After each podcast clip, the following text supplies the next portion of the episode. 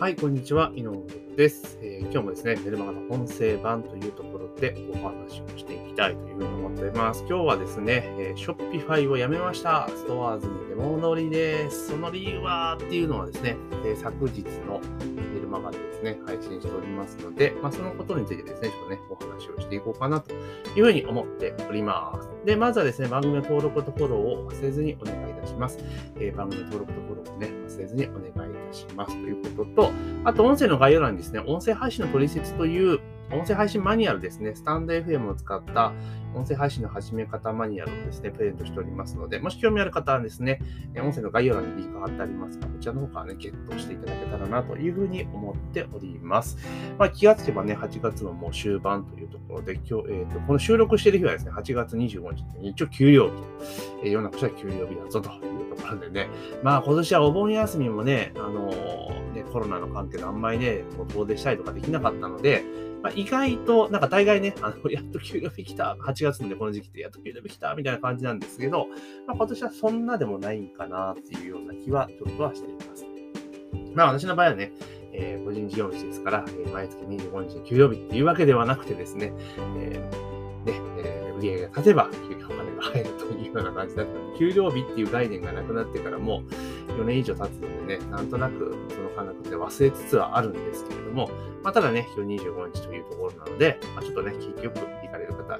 まあね、ストレス解消にもつながるのでいいかなというふうに思います。で、ちょっとね、えー、話はそれてしまいましたけれども、えー、ショッピファイをやめましたと。で、ストアーズに出戻りですっていうことなんですけれども、まあそもそもね、ショッピファイって何？っていう人もね、もうひょっとしたらね、まあ、いるかもしれないですよね。私のまあメルマガ読んでくださってる方ね、そんなことはないと思うんですよ。これ一応説明しておきますと、あのネットショップですね、インターネット上で商品を売る際の、えー、プラットフォームですね、サービスなんですよね。これ、ショッピファイっていうのは外国のツールなので、あの外外にも商品を売ることができるんですね。なので、主に物販とかやっている人が、えー、ネットショップ、あと物販メーカーとかね、そういうところがネットショップ開いて、まあ、直接お客さんにね、商品を販販売するっていうのに、まあ、使っているところなんですよ。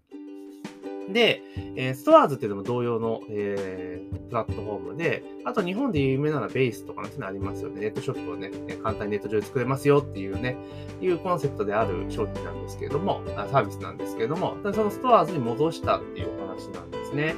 で、 Shopify はすごく、あの、物販、もちろん物販のツールなので、そもそもはね、あの、我々たちが提供してデジタルコンテンツっていうところでいくと、まあ、売れるんですよ。デジタルコンテンツ売る機能があるので、まあ、それがあったからこそ、えー、半、10ヶ月ぐらい前か、 Shopify に乗り換えたんですけれども、まあ、ただずっとね、それから、ま、約10ヶ月過ぎていった中で、これ Shopify いいのかっていう問題がね、出てきたんですね。で、ショッピファイってめちゃめちゃ機能便利なんですよ。多機能だし、あの、例えばカゴ落ちした人とかにフォローアップメールを送ったりとか、結構いろんなことができるんですよ。マーケティング機能的に結構すごいかなりいけてるんですけれども、やっぱりですね、外国のツールになってくると、そういった連携をしようと思ったら、あの外国のメルマガ配信スタンド使わなきゃいけないんですよ。まあ当たり前っちゃ当たり前なんですけどね。で、どうしても日本のなんつうんかな、そのツールって、そういう外国のツールとの連携がめちゃめちゃ弱いんですよ。弱いっていうかできないんですね、ほぼね。できないんですよ。だから、あーっていうのがあるんですね。で、えー、じゃあなんでもともとストアーズでや、もともとストアーズでお店出したんですけど、それをショップで変えたかっていうと、まあ、ショップは無料のコンテンツ配れるぞっていうのがあったりとか、あとさっき言ったその、あの、マーケティング機能はかなり充実しているっていうと、あと、無料で作れるネットショップはすごいかっこいいのを作れるんですよ。無料であったとして。無料、あの、有料プランだけれども、あの、ネットショップ自体のテンプレとか無料のものを使っても結構かっこいいのが作れるなっていうのがあったので、まあ、だったら乗り換えようっていうのが、でね、で、決済手数料も確かにそんな高くなかったので、当時ストアーズは私5%だったから、だったら変えようっていうふうに思って、で、変えたんですね。で、ストアーズっていうのは基本的には無料でも使えるので、まあ、有料プランから無料プランに切り替えたと。で、無料プランに切り替えると何が発生するかっていうと、ドメインが使えなくなっちゃうんですよね、独自ドメインが。まあ、それぐらいと、あと決済の選択ができなくなっちゃうのが、デフォのものしか使えなくなっちゃうので、あの、余計なものもね、選ばれちゃうリスクがあったんですけれども、まあまあいいやと思って、どうせ売れないし、みたいな感じでほっといてたんですよ。で、 Shopify のところにショップを構築して、で、 Shopify ってあの、あれなんですよ。あの、そこ Shopify に登録した商品を自分のサイトで売ることもできるんですね。これどういうことかというと、ボタンだけを設置して、例えば、えー、普通にセールスページみたいな感じで、で、商品はこちらっていうボタンを押すと、もうそこでカートに入るみたいなね。で、そこから決済ってやればもう、あの、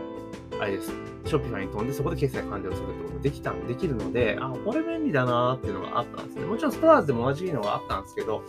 いろいろ考えたら、じゃあ Shopify にするかっていうのでしたんですね。当時は、あの配信スタンドも外国のものに切り替えるっていうような感じと想定はしていたんですね。あの、どうしてもそういった、まあ私 ClickFunnels とかそういうのも使ってたりとかするので、外国のツール使うケースが結構多かったんですよね。だから、いろんなシステム連携考えたら、もうスタンドも変えた方がいいかなっていうふうに思ってたんですよ。で、いくつかピックアップして実際使ってみたんですけど、やっぱね、こう、なんつうのかな、もう長年使い慣れちゃってるから、新しいの使うと結構ヘビーなんですよね。で、日本のって、やっぱりね、ガラパゴスなんですよ。だから、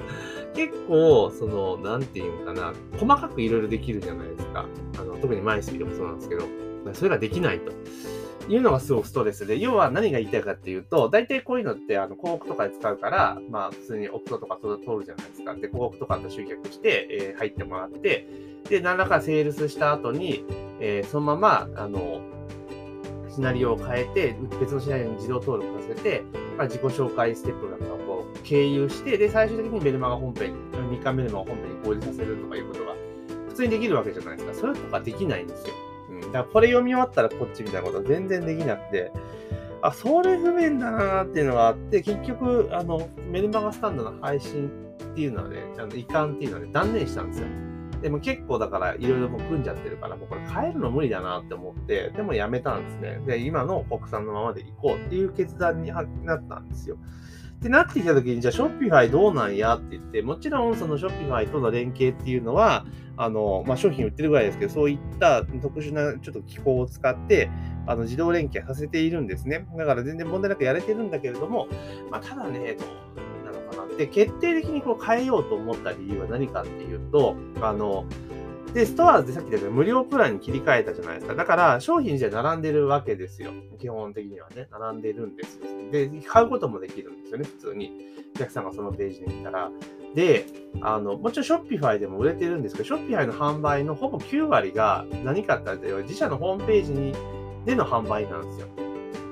そのボタンを経由してっていう販売がほとんどだったんですね。ああなるほど、そうなのかと。まあ、それでも決済手段として使うんであれば全然問題ないかなっていうのがあったんですけど、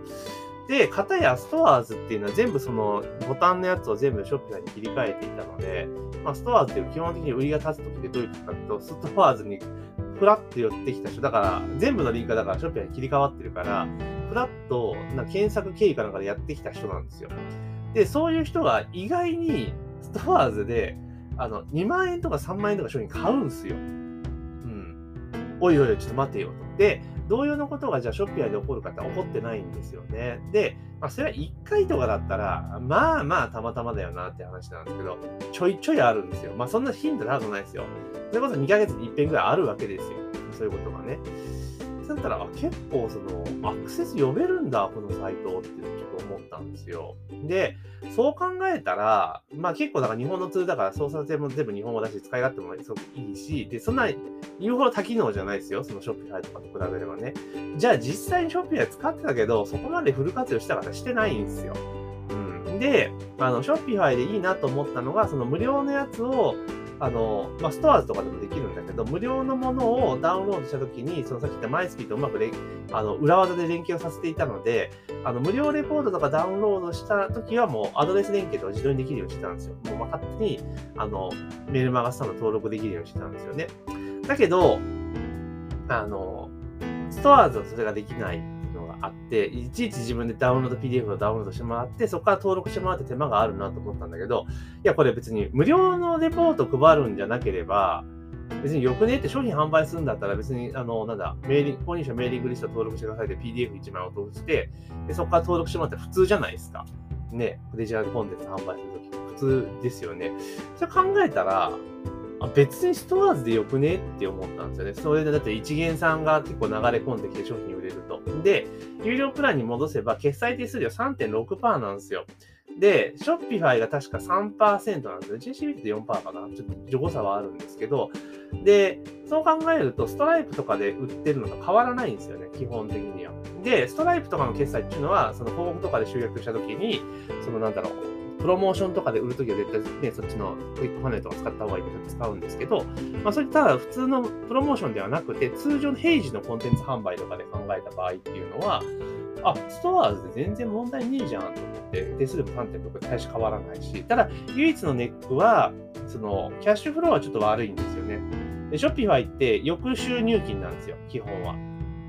あの JCB 以外はね。翌週入金結構早いんですよ。だけど、えー、 STORES の場合っていうのは、月末締めの翌月末払いなので、1ヶ月、最大2ヶ月空くんですよね。売りが入ってくるまで。